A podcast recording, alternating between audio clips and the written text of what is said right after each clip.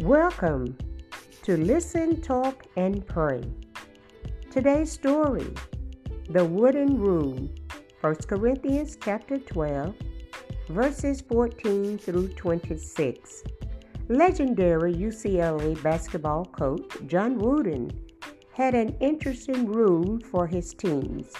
Whenever a player scored, he was to acknowledge the person on the team who had assisted. When he was coaching high school, one of his players asked, Coach, won't that take up too much time? Wooden replied, I'm not asking you to run over there and give him a big hug. A simple nod will do. To achieve victory on the basketball court, Wooden saw the importance of teaching his players that they were a team, not just a bunch of independent operators. Each person contributed to the success of everyone else. That reminds me of the way the body of Christ should work. According to 1 Corinthians chapter 12, verses 19 through 20, each of us is a separate part of one body. If they were all one member, where would the body be?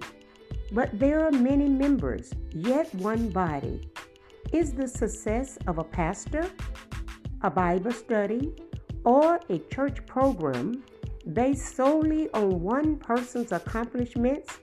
How many people contributed to the smooth operation of a church, a Christian organization, or a family? I close. Let's use our gifts within the body of Christ to build up, strengthen, and help to carry out God's purposes. There are no unimportant people in the body of Christ.